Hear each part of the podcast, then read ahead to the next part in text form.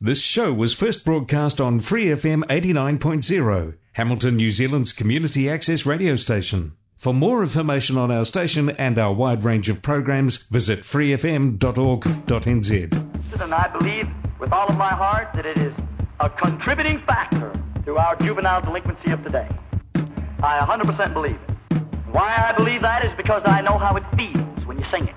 I know the, the, the lost position that you get into in the beat. I'm Oliver Gray, and this is A Sonic Youth. Join me as I explore the greatest indie rock with classic tracks, new releases, and my own desert island selection.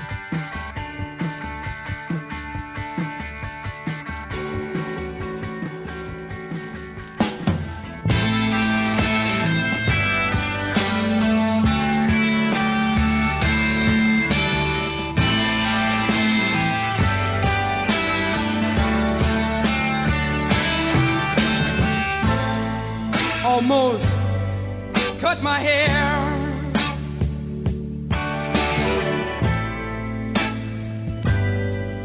It happened just the other day.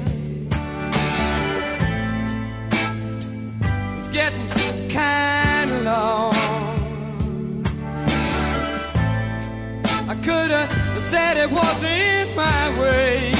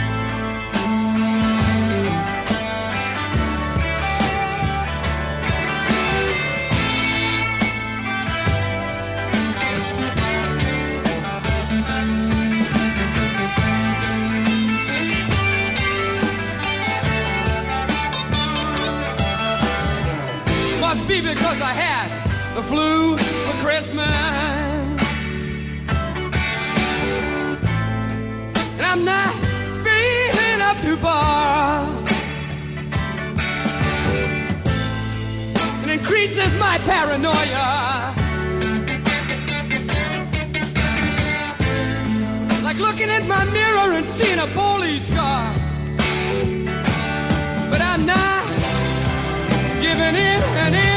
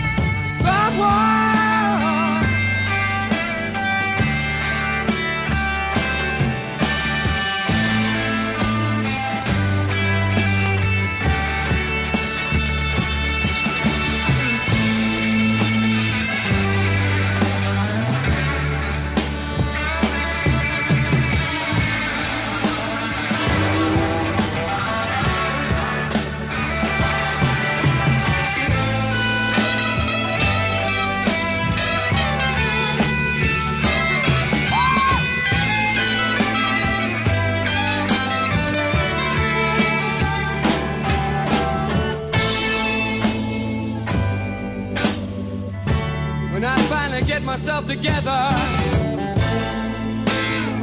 I'm going to get down in that sunny southern weather.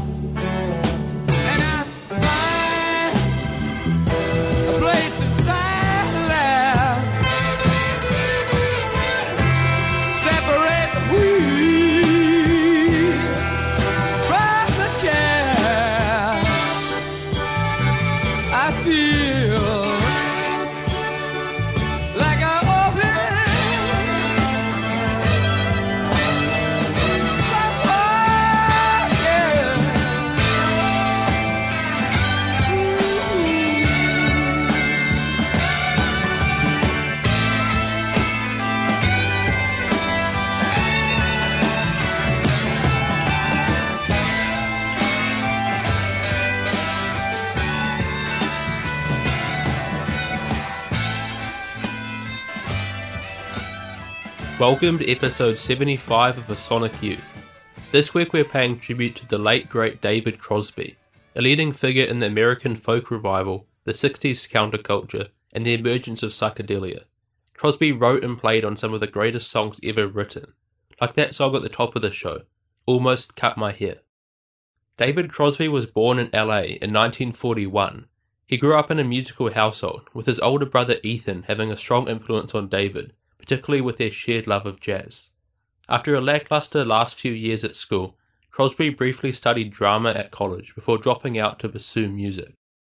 He played in a number of groups into his 20s, and in 1963 completed his first solo recording session. It was when Miriam Makeba, aka Mama Africa, an Afro jazz musician and anti apartheid civil rights activist, was on tour in Chicago, that Crosby was first introduced to Roger McGuinn by mutual friends. He was also introduced to Gene Clark, who at the time, together with McGuinn, were performing under the name Jet Set. Crosby began singing with them, before trying and failing to play bass, and then taking over rhythm guitar duties from Clark. At this point, the band was really a Beatles and Dylan covers band, although some original material was present. So it's fitting that their breakthrough single, now under the name The Byrds, was their famous cover of Dylan's Mr. Tambourine Man. This was a rockier take on the original, one which the band members weren't too keen on initially. It was when Dylan himself heard it and enthusiastically endorsed it that the band settled into the sound they'd created. Another significant influence was the Beatles film A Hard Day's Night, which apparently inspired the band to equip themselves with the same instruments as the Beatles, most notably McGuinn getting a Rickenbacker 12 string and Crosby a Gretsch electric guitar. As the Byrds' live performances began to draw bigger crowds, the groups of young bohemians that gathered for the shows had been suggested as some of the earliest mobilizations of the West Coast 60s hippie culture. After the single Mr. Tambourine Man shot to the top of the UK and American charts, a debut album of the same name was released in mid 1965.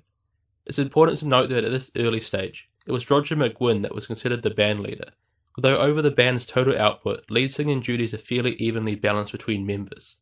The Byrds' second album was released in late 1965, one which featured more original compositions. It was around that same time, in late 65, that the Byrds first recorded their original track, 8 Miles High, a track now considered one of the founding songs of the psych rock genre. This track is a masterpiece, but it was also controversial, many radio stations banning it for its apparent advocacy of drug use, something the band and their management denied at the time, despite their frequent use of marijuana. The band's most successful songwriter at the time, Gene Clark, left in early 1966, months before the band's third record was released. This record, named Fifth Dimension, secured the group's move to a psych rock sound at the same time as other bands such as the Beatles and the 13th Floor Elevators were introducing this new genre into the consciousness of the American counterculture. A fourth Byrds album, the more country and western influenced Younger Than Yesterday, was released in 1967. The record featured another of the Byrds' most notable songs, their beautiful cover of Bob Dylan's My Back Pages. Also worth mentioning is Crosby's dreamy track Renaissance Fair. The fifth album came in 1968 during a period of increased tension within the band that would eventually lead to perhaps one of the more significant catalysts in rock history. McGuinn and bassist Chris Hillman drove to Crosby's house in their Porsches to fire him. Crosby's difficult manner is a common feature in his story. In the case of the Byrds, an increasing ego and desire to control the band's direction, along with acts such as filling in for Neil Young with rival group Buffalo Springfield, deteriorated his reputation within the band. Crosby was invited to play with Buffalo Springfield by Stephen Stills, who he began jamming with after meeting him at one of Mama Cass Elliot's famous Laurel Canyon house parties. They were joined by Graham Nash, who would leave the Hollies to play in the three piece. The self titled Crosby, Stills, and Nash album was released in 1969 and was an instant hit, now, of course, considered one of the greatest folk rock albums of all time. My favourite track in this record is Wooden Ships, co-written by Crosby, Stills, and Paul Kantner of Jefferson Airplane. This song finds a dreamy sound I haven't yet seen matched by any other group. To put it simply, this track just sounds heavenly to me. The song's topic isn't heavenly though. In fact, it's a stark opposite, hellish. The three songwriters were relaxing on Crosby's boat, his wooden ship, and looking across the harbour. They, perhaps not very sober, began imagining a nuclear holocaust, men in radiation suits assessing survivors. Our narrators are finding peace, escaping to form a new civilization. This is Wooden Ships.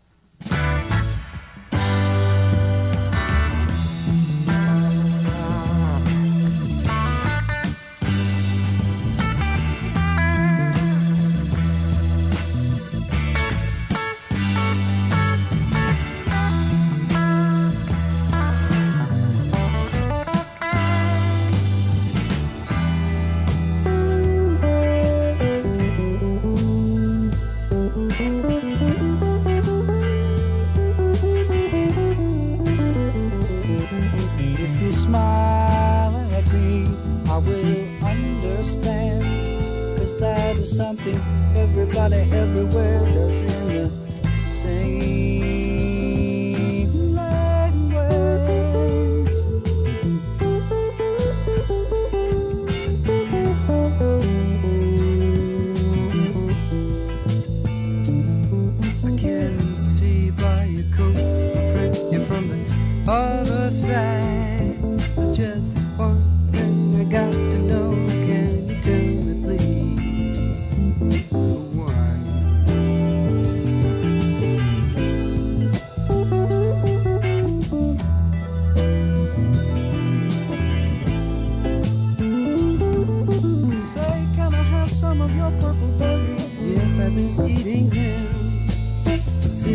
seven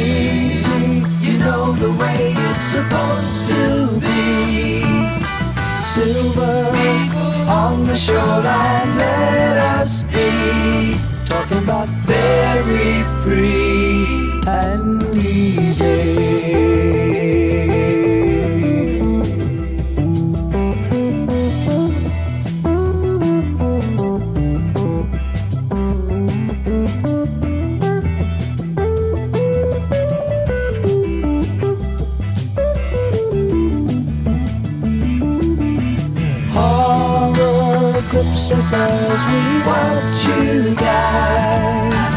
All we can do is echo your anguished cries.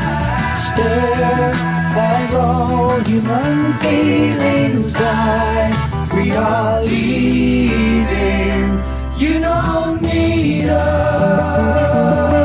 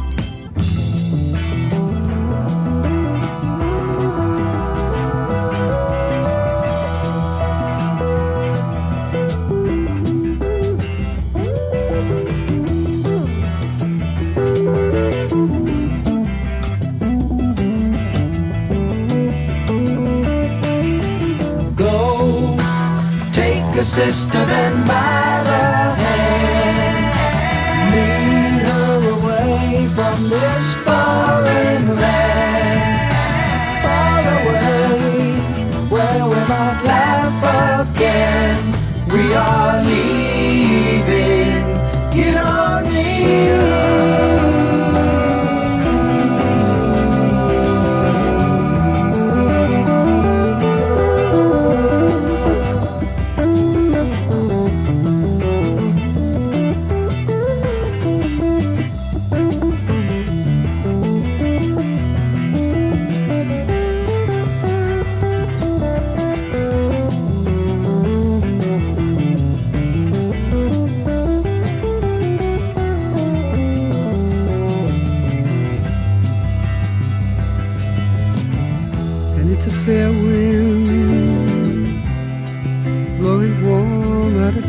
on my shoulder.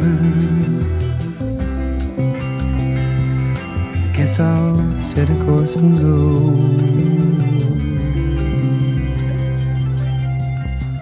I'm Oliver Gray. This is a Sonic Youth, and that was Crosby, Stills and Nash with Wooden Ships. Following their self-titled debut, Neil Young joined to form the supergroup Crosby, Stills, Nash and Young. Together they recorded another masterpiece, 1970's Deja Vu. This record contains a number of my favourite tracks of all time, not least our opening track Almost Cut My Hair, and then Woodstock, a song which so perfectly captures a time in world history. I truly think Woodstock, written by Joni Mitchell but made great by Crosby, Stills, Nash and Young, is perhaps one of the greatest songs of all time. Crosby, Stills, Nash and Young performed at Woodstock, Altamont and Monterey, with Woodstock being only the band's second live performance together. The group reunited in 1973 for unsuccessful recording sessions, but followed them up with a successful stadium tour the following year.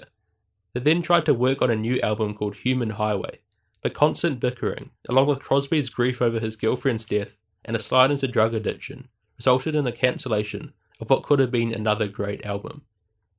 The members then began to work on new albums under Crosby and Nash and Stills and Young, but an effort to combine the works broke down. The group performed sporadically throughout the rest of the 70s and into the 80s and 90s, although four new albums were released from 1988 to 1999. It was in the 2000s that the four members began touring together more frequently, and at a time when Neil Young was releasing some of my favourite records of all time, a great live album was released. This live album, Deja Vu Live, was recorded during the group's 2006 Freedom of Speech tour and was released in 2008. The tour also spawned a film, where you can find my favourite 5 minutes of live music performance and reaction of all time. In 2006, Neil Young released the viciously anti Bush and anti war record, Living with War. Written and recorded over nine days, this fiercely political record bears a number of similarities to the Drive By Truckers 2016 release American Band. It angered a significant portion of Young's fan base, received some critical backlash, and is probably my second most played album of all time. The performance of Let's Impeach the President from Living with War on this Crosby, Stills, Nash and Young live album is the great five minutes I was talking about. Once you listen to the song, you'll see why its lyrics, which are projected proudly above the stage, enraged half and endeared the other half of the Southern American audience. I really urge you to find the video on YouTube and see the reactions of the fans as they storm out of the concert hall. Check it out. This is a live version of Let's Impeach the President.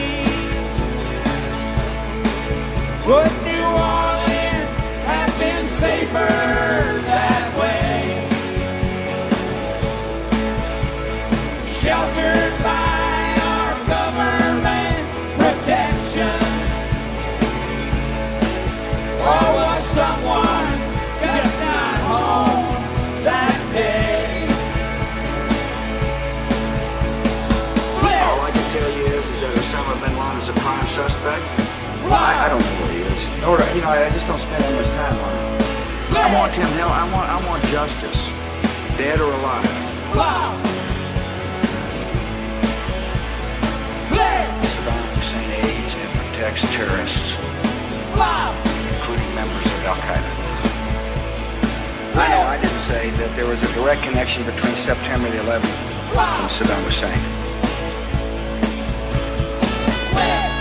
war is my last choice. To smoke them out. Bring them on. I think Patriot Act, constitutional guarantees are in place. A wiretap requires a court order. Saddam Hussein has got weapons of mass destruction. Although we have not found stockpiles of weapons of mass destruction, and it is true that much of the intelligence turned out to be wrong, no one can now doubt the word of America.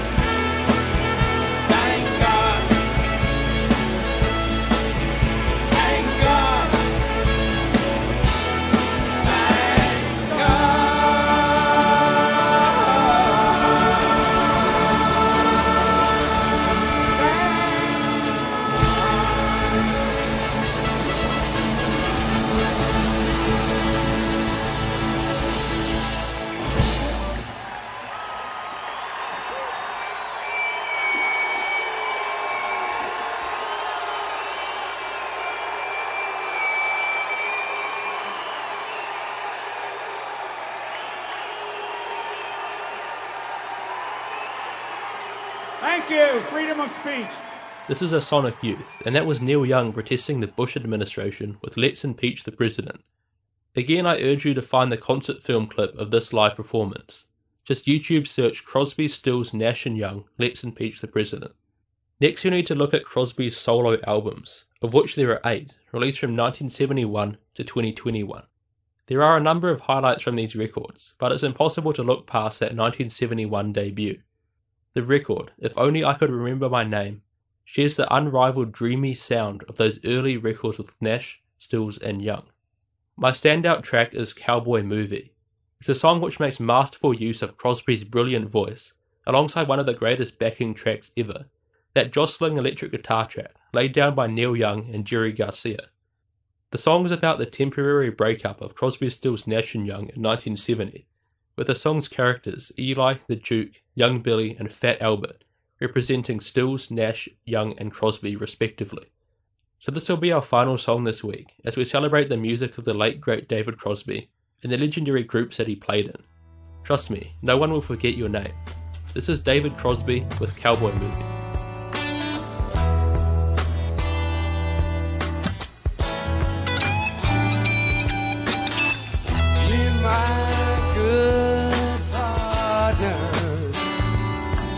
Were riding back to our camp. We were feeling very fine.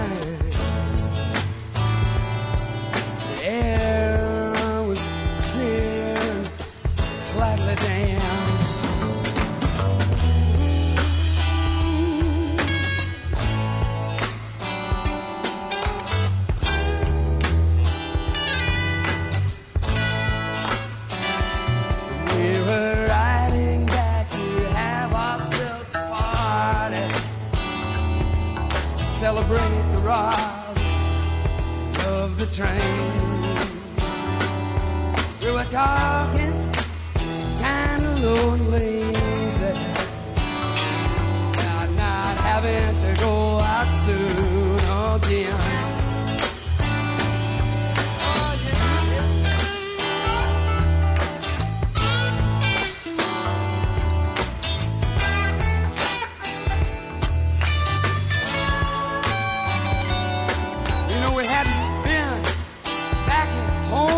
drive.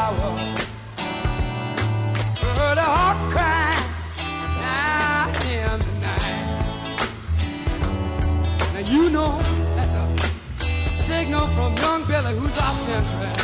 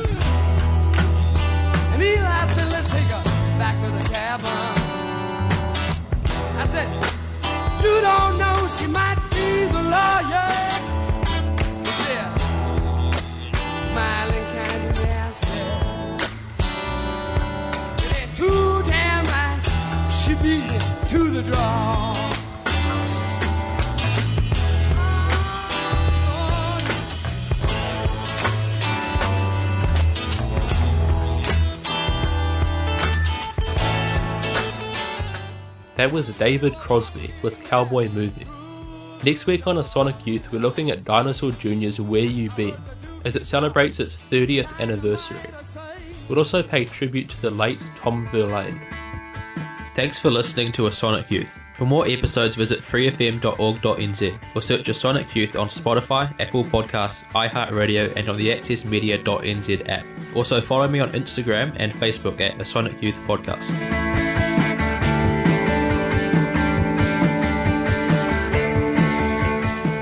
This Free FM podcast was brought to you with support from New Zealand On Air.